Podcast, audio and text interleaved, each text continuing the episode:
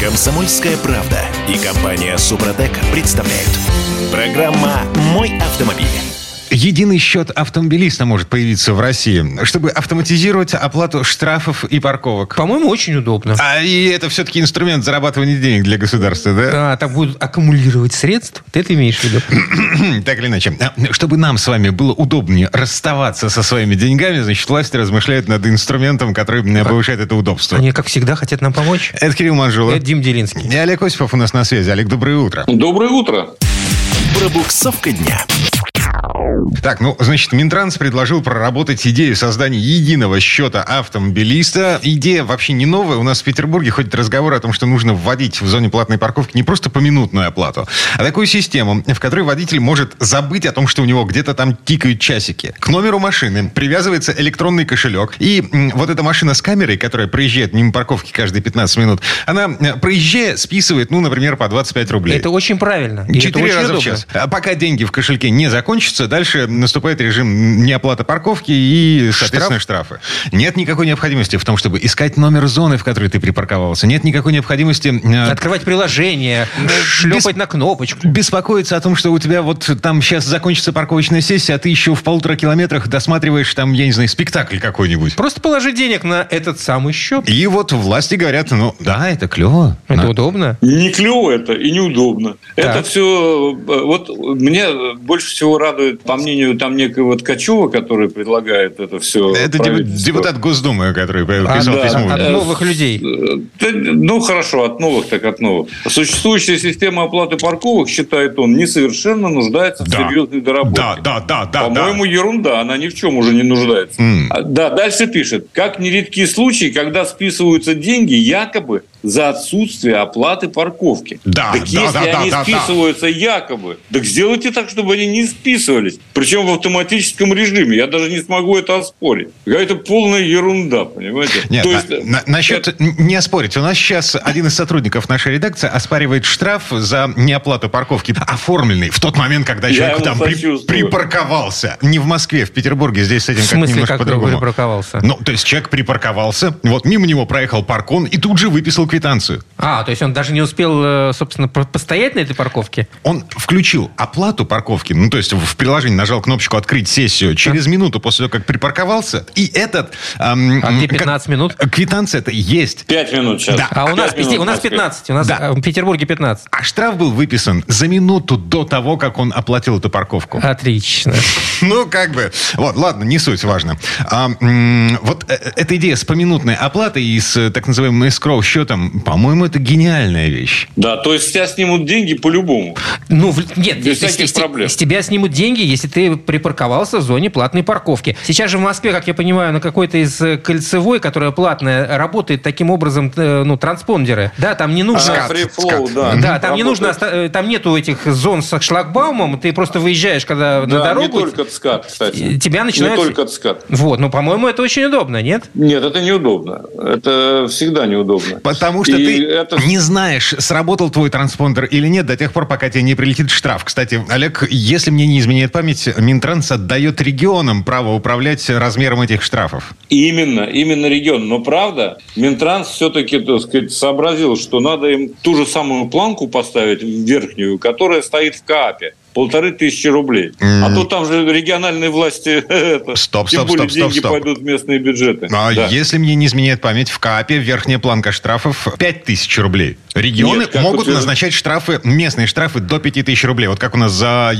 парковку на газоне, например, в Петербурге. Это они хотят, наверное. Но вообще в Минтрансовском э, документе полторы тысячи. Вот я смотрю сейчас э, на, на этот материал. Статья 12.21.4 КОАП предполагает полторы тысячи рублей для легкового транспорта и пять тысяч рублей для грузовиков и автобусов. Вот, может быть, это тебя смутило немножко. А, ну ладно, окей. То есть пять тысяч для грузовых и автобусов, да.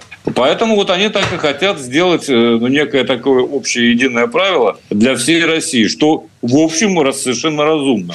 Так, ладно, возвращаясь к тому, с чего мы начали. Вот эта система, она предусматривает автоматическую не только оплату парковки, но и, черт возьми, оплату штрафов тоже в автоматическом режиме. То есть, если в этом электронном кошельке есть какая-то денежка, прилетела штрафная квитанция, и автоматически денежка списалась с этого электронного кошелька. И ты уже, как бы, ну, типа у разбитого корыта стоишь и думаешь, оспаривать, не оспаривать. Стоит это... Ну, чтобы потом еще и возвращать. Мало того, что оспорить... Э, вот это, кстати, действительно э, неправильно. Ну, и в... обязательно будет опция, дополнение скажу я, как во всех остальных случаях, э, привязать этот самый счет к карточке к действующей. Mm-hmm. И ты вдруг с ужасом увидишь, что у тебя на карточке тоже нифига нет, когда тебе надо. Вот сейчас у меня парковки России работает приложение, mm-hmm. то есть оно привязано к карточке. И автоматически, если там не хватает денег для оплаты парковки сессии списывается с карточки необходимая сумма. О, Олег, какой, есть... какой рисковый человек. У, у меня только принудительно. У меня тоже только принудительно. Соответственно, у тебя есть либо свой счет, который ты кладешь деньги в это приложение, у нас тут парковки Петербурга, либо ты нажимаешь списать с карточки. Угу. Это твое решение. Да, если, да, и тебе предлагалось, то есть у вас тоже есть такая опция, пожалуйста, привяжите карточку, чтобы автоматически все это происходило. Не хочу. Никаких вопросов. А, ну это, это да, это вы выбор. Ну, ну хорошо, есть выбор. Я согласен с вами. Лучше, так сказать, в данном случае не рисковать. Э, но в Москве лучше рисковать. Тем более, что, как и вы сказали, через минуту штраф выписан. Зачем это нужно? Угу. То есть, э, хотя, с другой стороны, вот эти паркуны, которые есть, это, конечно, отдельная история. То есть с этим надо что-то делать. В Москве они работают, в общем, пока корректно. Особых нареканий э, не слышал я. Ну вот мы ждем результат э, бадания одного из наших э, сотрудников, сотрудников. да, с местным транспортным цехом. А пока, значит, в, господи, в Министерстве транспорта говорят, что идея, в общем, неплохая. Нет никаких принципиальных возражений по поводу создания единого счета автомобилистов. Но предложение нуждается в дополнительной проработке по организационной технической реализации бла-бла-бла. Ну, обещанного много лет ждут. Так, пару минут. И я бы, я бы подождал в данном случае, не спешил, с удовольствием. да, я тоже. А пару минут до конца четверти часа давайте ну, небольшой сеанс недоумения устроим. Тут на этой неделе внезапно появились новости о том, что на конвейер АвтоВАЗа могут встать люди, осужденные... К принудительным работам. Управление Федеральной службы исполнения наказаний по Самарской области объявило о том, что общий объем необходимых трудовых ресурсов к сентябрю 2023 года составит 1100 человек, еще около 2900 человек к январю 2024. Это исходя из производственных планов АвтоВАЗа. Ага. Из них до 50% от общей потребности может быть закрыто осужденными к принудительным работам. Эм, слесарь механосборочных работ, оператор металлообрабатывающего оборудования, кузнец, штамповщик и маляр. Я в шоке. А именно от чего ты в шоке? Олег, а ты, а, а ты как на это смотришь? Да, э, я смотрю на это с некоторым сомнением. Ну, на, на, с другой стороны, конечно, надо людям чем-то занимать. Лучше пусть он в цеху поработает, чем, я не знаю, там, чем... занимается какой-нибудь ерундой. Пошивом перчаток или э, что там еще они шьют. Ну, окей, у, у человека есть квалификация. Вот. Да, а если вопрос. ее нет... Ну, вот, кстати говоря, я насчет кузнеца-штамповщика и слесаря механосборочных работ сомневаюсь. Если квалификации нет, я не понимаю, как он будет работать. А... Равно как и оператор металлообрабатывающего оборудования. Да, как и, собственно, это... а маляр? Ну, маляр – это работа вредная и не требует особой квалификации. Э, они ходят, вот я вам честно скажу, до сих пор, э, наверное, есть такие камеры на автовазе в том числе, где ходят с пульверизаторами внутри камеры в противогазах. То есть не автомат. В респираторах, не автомат. Да, это, конечно, позапрошлый век, но тем не менее это есть. Слушайте, во всей этой истории меня смущает один момент. Срок, которому присудили человека, угу. он заканчивается. Слава богу. По окончании этого срока человек считается, ну, в общем, свободным и может, значит, возвращаться, там, я не знаю, домой на, на свое предыдущее место работы. Неважно. А, а что с конвейером-то в это время будет происходить? Потому что квалифицированный рабочий который делает свою работу хорошо, это, э, извините, штучный продукт на вес золота, и их нужно беречь, и эти люди в моем представлении, в моей версии реальности, они должны работать э, годами, десятилетиями.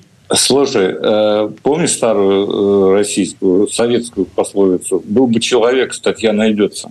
Спасибо. Чего переживаем? Все нормально. Угу. Мы, а, я так думаю, что они тоже прекрасно понимают.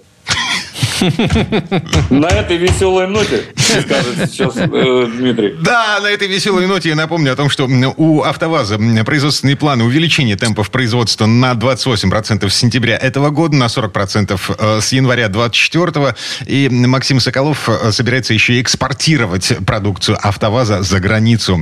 Причем десят...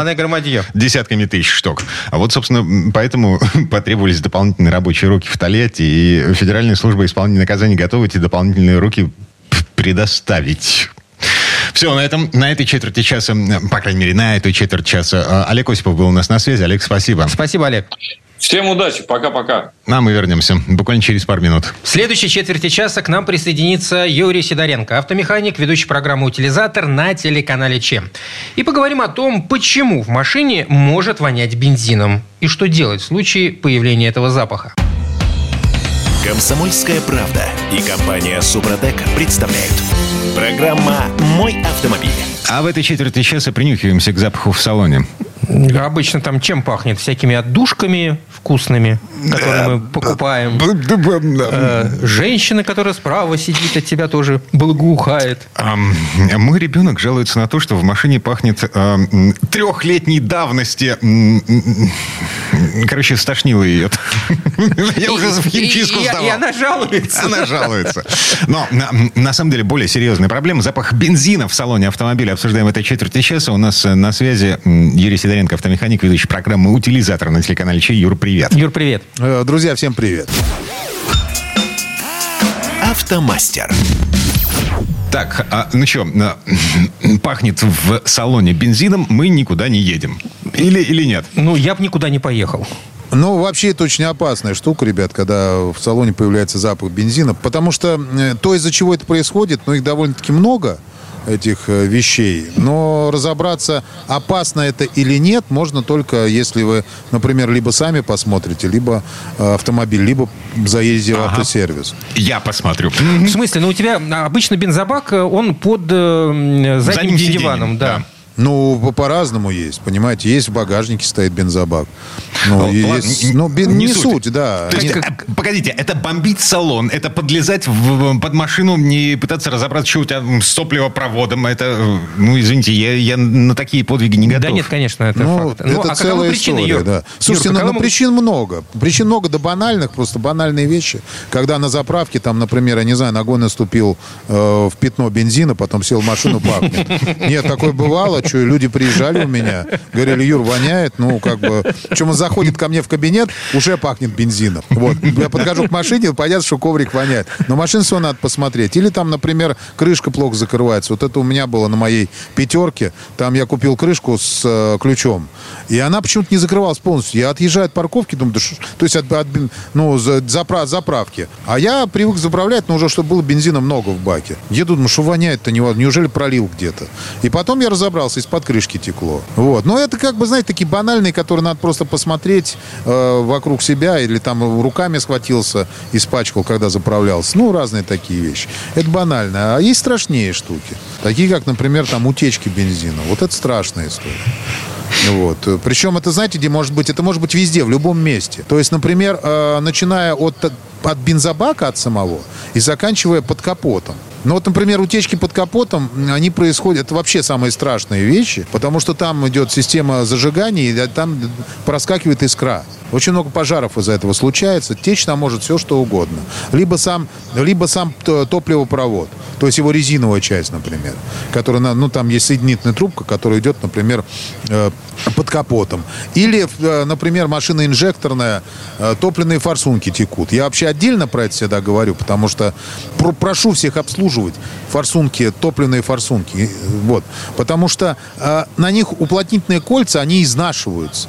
То есть даже если у вас все в порядке, там с машиной там ничего не течет. Все равно надо раз-два года хотя бы проверять, смотреть, а лучше эти уплотнительные кольца менять. Они стоят копейки. Работа по замене, как правило, на процентах 70 машин тоже стоит копейки. Вот, пожалуйста, беретесь, приезжаете в сервис, вам снимают, ставят обратно, и ничего не подтекает. Но тут, ты знаете, еще есть горе-мастера, которые снимают и ставят эти форсунки, резинку поджимают неправильно.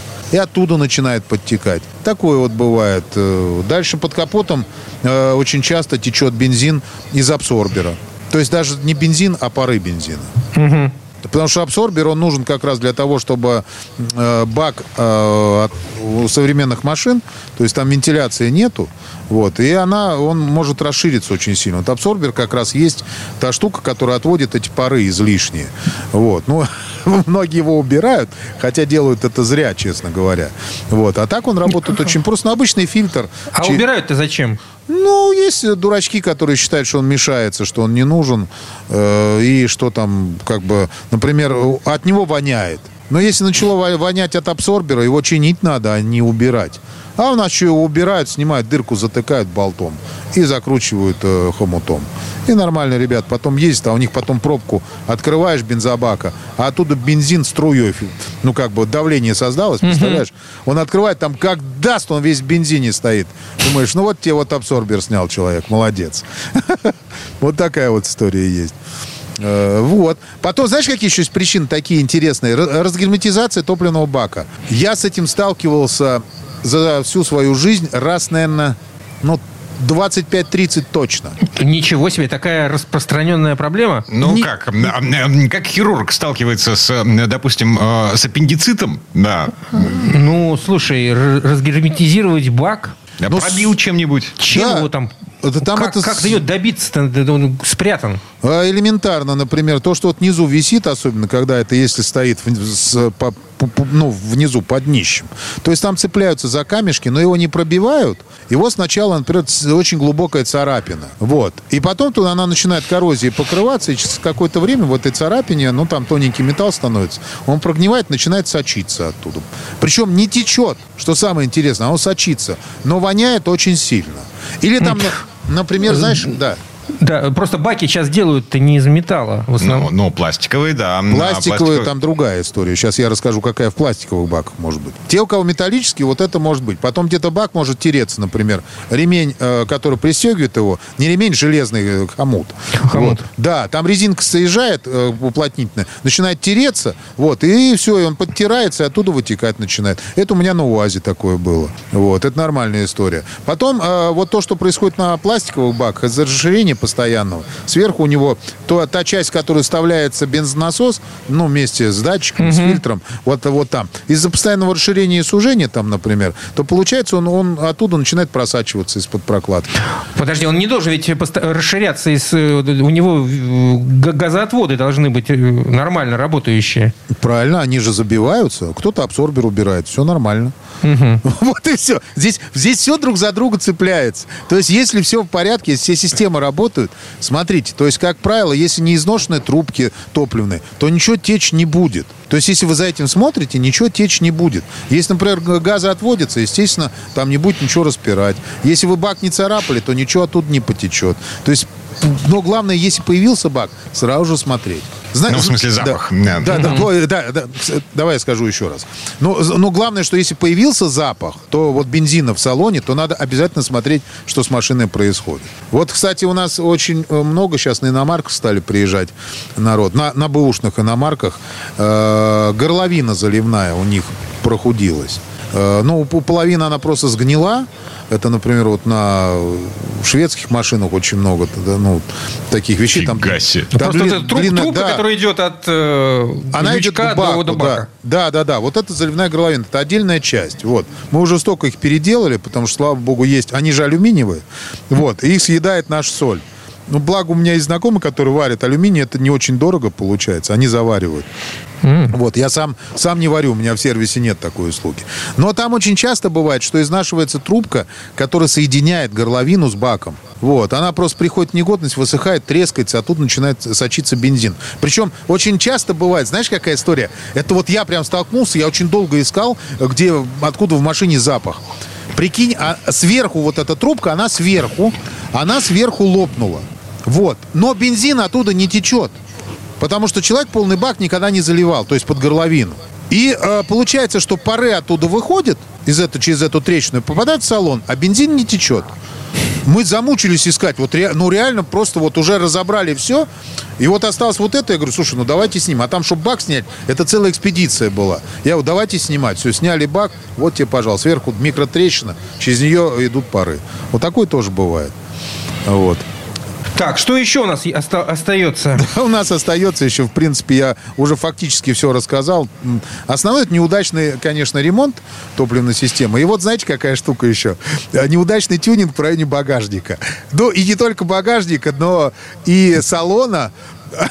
Почему я смеюсь? Потому что я сам тогда на это попал один разочек. У меня была копейка, и я решил в нее поставить как это называют? Это, ну, нижнюю часть, бороду ее называли, в которой стоял магнитофон от семерки. А, вот, я купил эту штуку. Это было лет, наверное, 20 Подожди, назад. ты в районе торпеды ты что-то да, менял? Да, это, ну она стоит, она прикручивается внизу. Уши угу. вот у этой бороды, они прикручиваются к, э, к каналу, в котором стоит коробка, и кардан и так далее. И там же идут топливные трубки. Я просверлил дырки, ну, отверстия, и туда вкрутил Эх, саморезы. Вот, но я умудрился просверлить-то как? Я топливную трубку просверлил не насквозь, а только одну стенку. Вот. И закрутил туда саморез. То есть она оттуда не вытекала, но просачивалась. Я еду, думаю, да что ж воняет бензином? Все облазил. Это было первый раз, когда вообще у меня э, начало вонять, вонять бензином в салоне. Но я тогда только в основном делал машины не, э, не клиентов, а на, на продажу мы делали машину с другом. Вот. Я разобрался тогда, что я так просверлил трубку. И такое бывает сплошь и рядом. Э, устанавливают сабвуфер, например, сзади. Подсверлили трубочку какую-нибудь, шланг зацепили. И оттуда начинает вонять. Ну, в общем, самое главное, основной мой посыл, который хочу сказать. Ребят, если у вас, э, вы почувствуете почувствовали запах бензина в салоне, либо смотрите сами, но лучше езжайте в автосервис, понять, откуда пахнет. Потому что вспыхивает буквально за мгновение, и машина сгорает за там 10-15 секунд в ноль. То есть ее охватывает пламя полностью. Это я да, вас напугал, да, чтобы было так. Ну, так а чего? Если не пожар, то, извините, нанюхаться бензином, ну, так себе. Тоже неприятно, но мне кажется, что хуже пожара в данной ситуации быть ничего не может. Ну, как, как-то так, да. да. Юрий Сидоренко, автомеханик, ведущий программу «Утилизатор» на телеканале ЧЕ был у нас на связи. Юр, спасибо. Спасибо, Юр. Хорошего дня. Большое спасибо, всем удачи. В следующей части программы у нас Федор Буцко. Поговорим о том, что нас бесит больше всего на дороге. Комсомольская правда и компания «Супротек» представляют. Программа «Мой автомобиль». А в этой четверти часа давайте пару выпустим. Попробуем, по крайней мере. Поговорим о том, что нас бесит больше всего на дороге. Кроме, конечно, самих дорог, на знаков и гаишников. У да. меня огромный список. Короче, о других водителях поговорим в этой четверти часа. Я Дмитрий Делинский. Я Кирилл Манжула. А Федор Буцко у нас на связи. Федь, доброе утро. Доброе утро, Федь. Доброе-доброе. Дорожные истории. Не, ну слава богу, что мы друг друга хотя бы не бесим. А, ну так мы когда в последний раз встречались на дороге, так чтобы все были в разных автомобилях? Может быть и возможно. Так, ладно. Э, я внимательно послежу за тем, за вами. Кто, кто едет рядом, да? А, меня больше всего, вот, по крайней мере, в Петербурге, я подозреваю, как и большинство жителей планеты Земля, бесят те, кто встраивается в поток на, на поворот налево, на поворот направо. Меня бесит, э, когда на поворот поворот налево есть одна полоса, а кто-то, кроме того, что встраивается, как ты говоришь, но еще начинает поворачивать со среднего ряда создавая тем самым два поворотных ряда. Или же не включают поворотники в принципе.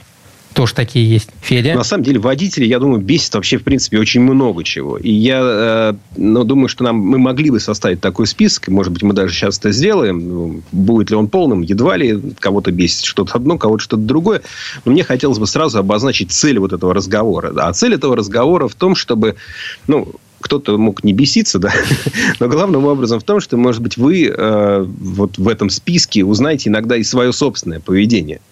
А, поймете, что то, что вы делаете, возможно, вам кажется, ну, это просто такой, ну, невинный пустячок и ничего такого страшного, что на самом деле это раздражает других водителей. А мы ведь, ну, на самом деле, мы же хорошие люди, да? И мы, ну, в общем не хотим никого раздражать так специально. Ну, ну это же не наша цель, правда? А, вот, поэтому вот я, я как раз поэтому затеял этот разговор, э, потому что, ну, что бесит? Вот сейчас, например, начинается летний сезон. И люди очень, очень часто, приезжая на АЗС, а, АЗС? оставляют машину да, э, заправляются, и а в это время еще берут себе кофе, любимый хот-дог, бургер, там что-нибудь еще. А это все замечательно и здорово, это повышает рентабельность АЗС, а вы поедете дальше с хорошим настроением. Но единственная просьба, уберите машину от колонки, потому что за вами вполне возможно стоит уже очередь э, там из двух, трех, пяти, не знаю, скольки машин, и они все будут смотреть на вас ненавидящим взглядом, когда вы, дожевывая свой хот-дог, выйдете через там 15 минут. Э, ты подавился, чтоб тебе пусто стало, и Ирод. Это, это, это самое ласковое, что можно услышать Поэтому всегда ситуации. рядом с зданием АЗС есть места для парковки. Туда можно отъехать и нужно отъехать. Берите машину, и ешьте на здоровье. Хорошего вам аппетита, там, дороги вам, ни гвоздя, ни жезла. И все замечательно. Просто не оставляйте машину около колонки. Или, например, конечно, такая совершенно бесящая ситуация, когда вот уехали вы с заправки, выехали на трассу, но тут такая неприятность пробочка, там, ремонт дороги. Все стоят люди как люди, один как хрен на блюде, извините за, за мой французский. Вот выезжает на обочину пыльную и начинает пылить. Но как бы, доколе у вас машина, там, не знаю, скажем, грязная и с хорошим кондиционером, ну, закрыли вы окна и полбеды. Но ведь у кого-то может быть плохой кондиционер, или его нету. А, а, а, а кто-то недавно помыл машину. И сейчас вот тебя, мало того, что ты простоишь лишнее время, пока этот э, самый товарищ где-то встроится в твой ряд, так э, к тому же ты будешь стоять на пыльной машине и вообще и в духоте. Да? Ужасная история. Вообще, ну, ясно. вообще в очереди в поликлинике поликлинику. Мужчина, вас здесь не стояло. Идите лесом к чертовой матери. Вы же сами и создаете такие пробки, вклиниваясь в... Я не устаю, не устаю повторять, что было исследование, которое доказало, в этой ситуации пробка э, ну, увеличивается по времени. Усугубляется, Усугубляется. Ну, то конечно. есть, если люди не будут таким образом себя вести, то и пробки в конце концов будут быстрее рассасываться. Ладно. Проехали вы пробку, едете дальше. А, едете дальше, наконец-то свободная дорога. Одна полоса в одну сторону, одна в другую. И вот наконец-то, наконец-то. Но перед вами кто-то едет не очень быстро, и вы хотите его обогнать, а он начинает в это время ускоряться. Ну, это просто, это, это, это во-первых, это суровое нарушение правил дорожного движения. Суровое не потому, что штраф такой большой, а потому, что вы создаете э, опасную ситуацию. Авария, да. Ну, ну, в смысле, если перед вами кто-то влепится во встречку, вам тоже достанется ну, как бы это делать ну, категорически нельзя. Почему-то это многие делают. Я не знаю почему. Ну, то есть, когда еще кого-то догоняешь, а он так прибавляет ход, ну, ну, это я могу понять. Но когда ты, уже помигав левым поворотником, так сказать, убедившись в безопасности маневра, рассчитав э, траекторию движения свою и там, э, дистанцию, на которой ты обгонишь машину, вдруг выясняется, что этот э, товарищ обгоняемый решил, что он не обгоняемый, но это ужасно, да. Это, это совершенно это, это кошмар, и это точно делать нельзя, даже если вы его там случайно там, ну, ну притормозите, дайте, Слушай, дайте ну, справедливости ради, маневр. надо сказать, что таких э, не часто, я, я лично таких не встречал ни разу. Это Слушай, я, я встречал неоднократно, но главное, пусть их будет чем меньше, тем лучше. Но дело в том, что если у меня такое один раз за лето попадается, то я его запоминаю надолго. Mm. Но не в смысле, что я номера записал, и ты, мы с тобой встретимся, и мы с тобой обсудим. Нет, конечно, нет. Но, ну, просто сама ситуация ну, просто в памяти это остается, да. Конечно, конечно, конечно. А, естественно, уже приехали мы там в город какой-нибудь, и вы подъезжаете к перекрестку, а он занят. Да? Но вот э, люди, которые выезжают на перекресток без возможности его проехать, без возможности... Ну, вот, то есть, вот выезжают, и его перекрыли. Да, хорошо. Сейчас в Москве, там, в крупных городах рисуют эту разметку вафельница, в народе называемая, да?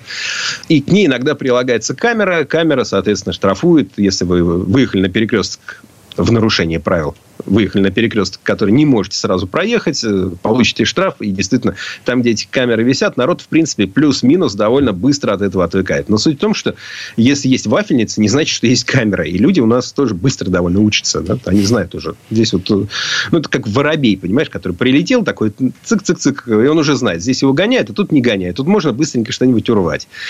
И вот такие, которые урывают, они же, ну, как бы себе они немного чего урывают, а у других они вырывают довольно большой кусок времени. Вполне возможно, да, потому что, ну, просто ты подъезжаешь к перекрестку, еще за 100 метров там никто никуда не едет, потому что все вот так себя. А ты знаешь, еще, еще есть такая подстава, я не знаю, просто меня бесит страшно, когда ты подъезжаешь к перекрестку, там, не знаю, две или три полосы у дороги. Ты встал, видишь, перекресток занят, ты встал, да, э, ждешь, пока увидишь, что перекресток освободится. Но тот, кто справа или слева, он тебе, он не ждет, он бац так и тебя подрезает и на твое место перекресток закрывает. Да, да, да. Это, это абсолютное это... свинство. И, конечно, это просто вот... Ну, и ведь, наверное, думает, ах, какой я ловкий. Ну, какой я молодец. А вот того Дурачина, простофиля. Он Объехал его как стоящего. Вот я же рыцарь-ездок. Я-то знаю, как, как себя вести. Ну, это, конечно, Как минимум, он тебе будет бибикать в спину. Э, типа, ты что?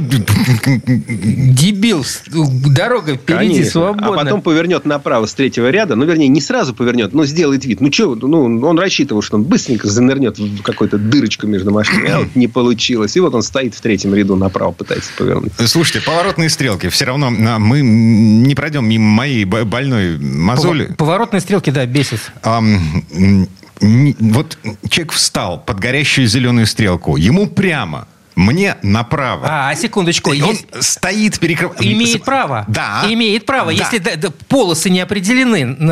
Смотри, значит, Арсенальная набережная в сторону крестов. Это мы про Петербург. Но э, встаешь в полосу на поворот, и ты обязан там повернуть там, направо. Если... Потому что там дальше не три полосы, там дальше две.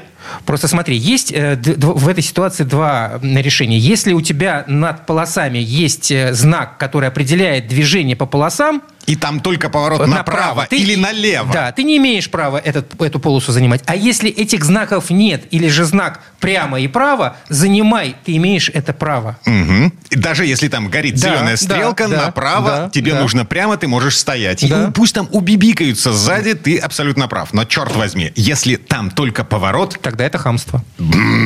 Хамство абсолютно.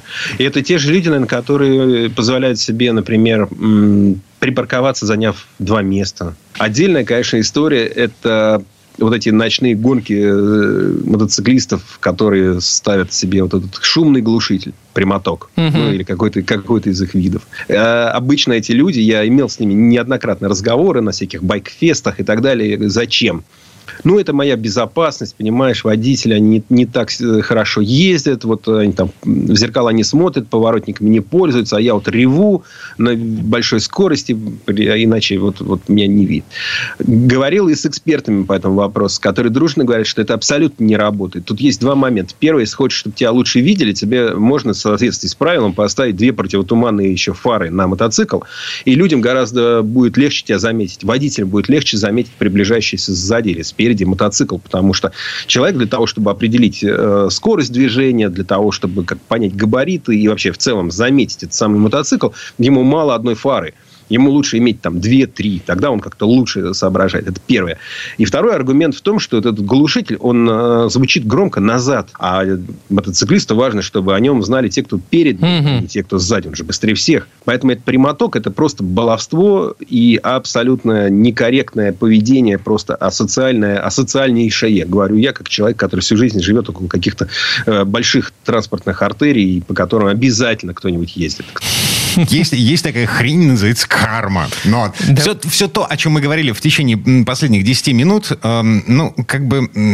Давайте друг друга уважать. Хотя бы да, давайте того, что... не действовать другим на нервы. Ну, просто вот да, да, давайте... Вот мы, мы все иногда ошибаемся, мы все иногда ведем себя не очень корректно. Я иногда а, тоже бывает как-то... Ну, вот что-то я на дороге такое вытворю, что я понимаю, что другому водителю пришлось там изменить, скажем, свою траекторию или скорость из-за того, что я сделал что-то ну, не оптимально. Такое тоже бывает. Я лояльно отношусь к тем, кто ну, случайно что-то такое произошло. Ну, ну, ну как, надо относиться друг к другу добрее, да, но не делать э, свинство специально. Федор Буцко. Федь, спасибо. Спасибо, Федь. Хорошего дня. Всего вам доброго. Да. Давайте жить дружно. Вот, это реплика кота Леопольда от меня сегодня. В следующей части программы у нас журналист и летописец мирового автопрома Александр Пикуленко. Послушаем историю о мотоциклах Харлей Дэвидсон на батарейках. Комсомольская правда и компания Супротек представляют. Программа «Мой автомобиль». А это мы вернулись в студию радио «Комсомольская правда». Я Дмитрий Делинский. Я Кирилл Манжула. И в этой четверти часа у нас совершенно нетрадиционная история от Александра Пикуленко про Харлей Дэвидсон на батарейках. Модель называется Life Wire. Ее показали публике еще в далеком 2014 году – И тогда она получила неоднозначные отзывы. С одной стороны, это большой шаг вперед в том, как мы рассматриваем электрические мотоциклы, их возможности, как повседневный способ передвижения, зеленая повестка, все дела. А с другой стороны, Харлей на батарейках – это те же проблемы, что и у коробочников. Завышенная цена, ограниченный запас хода, инфраструктура, ну, никак не приспособленная для длинных путешествий. Вы же не представляете себе э, человека на Харлее, э, который перемещается дом-работа, дом-работа. Однако, за эти 9 лет все изменилось. Ну, во всяком случае, в отдельно взятой стране, если говорить про США. И современные модели электрических Harley Davidson выглядят более чем жизнеспособными. Слово Сан Санычу. Как тебе такое, Илон Маск? Прогресс не остановить. И все больше производителей двухколесной техники переходят на электромоторы. Даже легендарный Харли Дэвидсон. Ведь они не загрязняют окружающую атмосферу во время движения – для них не нужны сложные системы зажигания, питания и выхлопа, и даже коробки передач. Они не издают шума. Хотя классическая потата-потата у Харлеев настолько сильно связана с брендом, что компания в 1994 году даже запатентовала классический звук своих ветвин моторов. Единственная проблема, с которой пока сталкиваются производители средств передвижения, это объем и вес аккумуляторов которые, несмотря на все достижения последних лет, в пересчете на хранимую энергию серьезно не уменьшаются. Благодаря сравнительной простоте конструкции Многие энтузиасты уже обзавелись электрическими велосипедами. Но вообще-то история двухколесных электрических средств передвижения такая же древняя, как и у четырехколесных. Первый патент на электровелосипед был подан еще в 1895 году, а в 1911 журнал «Популярная механика» описал и электрический мотоцикл. В качестве максимальной дистанции на одной зарядке указывался промежуток от 120 до 160 километров. А в 1919 году британская компания изготовитель сеялок и веялок, сделала прототип электромотоцикла, батареи которого размещались под сиденьем боковой коляски. Но все это были лишь идеи. В середине 20 века некоторым коммерческим успехом пользовалась продукция компании Socawell, которая выпускала электромотоциклы с 1938 по 1948 год. Они пользовались некоторой популярностью из-за военных ограничений на продажу топлива. Во второй половине 20 века несколько несколько разных компаний предлагало свои решения для электромотоциклов. В них использовались свинцовые, никель-металл-гидридные и никель-кадмиевые аккумуляторы, а в некоторых даже гидрозиновые топливные ячейки. В 21 веке технологии позволили разработать уже достаточно неплохие по мощности и возможной дальности аппараты. По этому поводу было организовано даже несколько гоночных мероприятий. А ведь именно благодаря соревнованиям производители производители тестируют новые технологии и оттачивают их применение. Современное средство передвижения использует литий-ионные аккумуляторы. Honda и Yamaha сделали серию гибридных скутеров – использующих параллельно электрический двигатель и ДВС на манер гибридных автомобилей. Сузуки показала мотоцикл с водородными топливными ячейками. А что же Харли Дэвидсон? Эта компания нечасто пыталась угнаться за техническими новинками, рассчитывая на классические решения и преданную армию поклонников. Но и они решили, что новые времена все-таки настают. После нескольких лет разработки компания представила свой первый электрический мотоцикл – получивший название Harley Davidson Lifewire.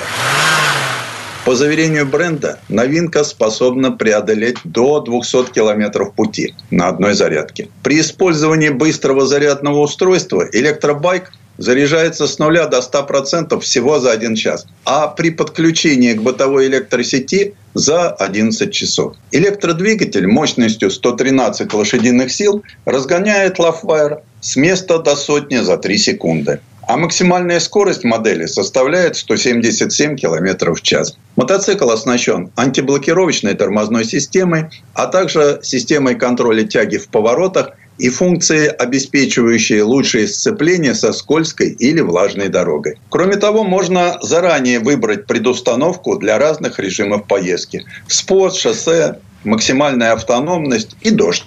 Двигатель установлен в раме продольно, а для передачи силового момента используются конические шестерни, которые затем крутят заднее колесо при помощи ремня. Негромкое жужжание этой системы напоминает звук работы турбины. Стоит заметить, двигатель имеет жидкостное охлаждение. Под вилку выведен небольшой полукруглый радиатор. Над движком расположена массивная литий-ионная батарея в 15,5 киловатт. Дизайнерам удалось стильно и функционально ее обыграть с помощью ребер воздушного охлаждения, что дает нам отсылку к старым добрым ветвинам. Как и все электромобили, LifeWire имеет функцию рекуперативного торможения электродвигателем. Это пополняет заряд батареи и уменьшает износ колодок. Преемственность и фирменный стиль, несмотря на совершенно новую для компании нишу, стопроцентная. Эргономика – ничего общего с любой моделью в производственной линейке. Внешне электромотоцикл напоминает очень увесистый спортбайк, нежели всем привычный классический Харлей. Оно и понятно. При классической посадке байкера просто сдует за эти три секунды до сотни. Рамы и колеса из алюминиевого сплава. И даже при таком исполнении масса мотоцикла достигает 250 килограммов. По ощущениям, особо снизить центр тяжести инженерам не удалось. И кажется, что байк весит за 300, хотя в движении это уже не так. Внутри бака нет привычного плеска бензина, а есть зарядный порт стандартно Type 1 и бортовой инвертор всего на полтора киловатта. Так как батарея не имеет жидкостного охлаждения, о сверхбыстрой зарядке речи не идет – но от станции постоянного тока зарядиться все же получится менее чем за час. Исходя из характеристик, можно сказать, что Harley Davidson Livewire – это городской кафе-рейсер, чемпион светофорных гонок. Хотя байкеры в Соединенных Штатах уже устраивают международные пробеги на этих бесшумных молниях. Хорошо развитая зарядная инфраструктура это позволяет. Результат нажатия кнопки запуска на LoveWire разительно отличается от того, что обычно происходит с мотоциклами из Милуоки. Вместо встряски души и тела под звук просыпающегося 60-градусного витвина все, что видишь, это пара вертикальных световых полос по сторонам 4-дюймового ЖК-дисплея из желтых становятся зелеными, сигнализируя, что LoveWire готов к работе. В запущенном состоянии пульс двигателя на постоянных магнитах ощущается через руль, а где-то на задворках сознания возникает постоянный гул, а небольшой поворот ручки газа приводит мотоцикл в движение. Байк тяжеловат, но он несет свой вес с достоинством и благодаря ему уверенно держит траекторию в поворотах.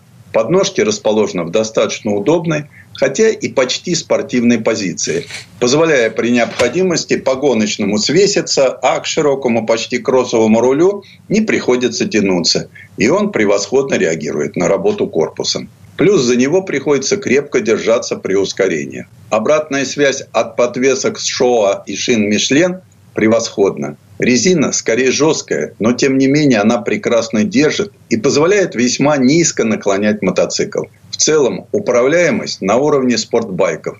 Но особенность работы электромотора выводит удобство и плавность управления тягой на недосягаемую для бензиновых мотоциклов со сцеплением коробкой высоту. Но задача конструкторов состояла не в том, чтобы сделать туристический мотоцикл.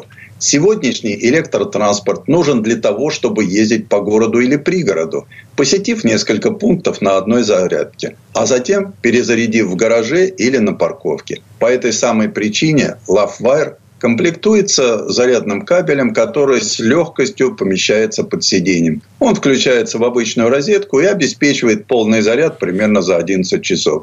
И даже за 8-часовой рабочий день вполне способен изрядно пополнить батарею. А отслеживать уровень заряда можно через приложение для смартфона. Чем ближе знакомишься с LoveWire, тем сильнее привыкаешь к нему и наслаждаешься его сутью. Великолепная эргономика, отличный запас мощности, а кроме того красивая отделка. Несложно догадаться, что флагман от компании, более 100 лет делающей премиальные мотоциклы, будет красивым и качественным. Так для кого же создан Лафайр? Маркетологи и пиарщики обязательно расскажут вам о грядущей революции в мире мотоциклов.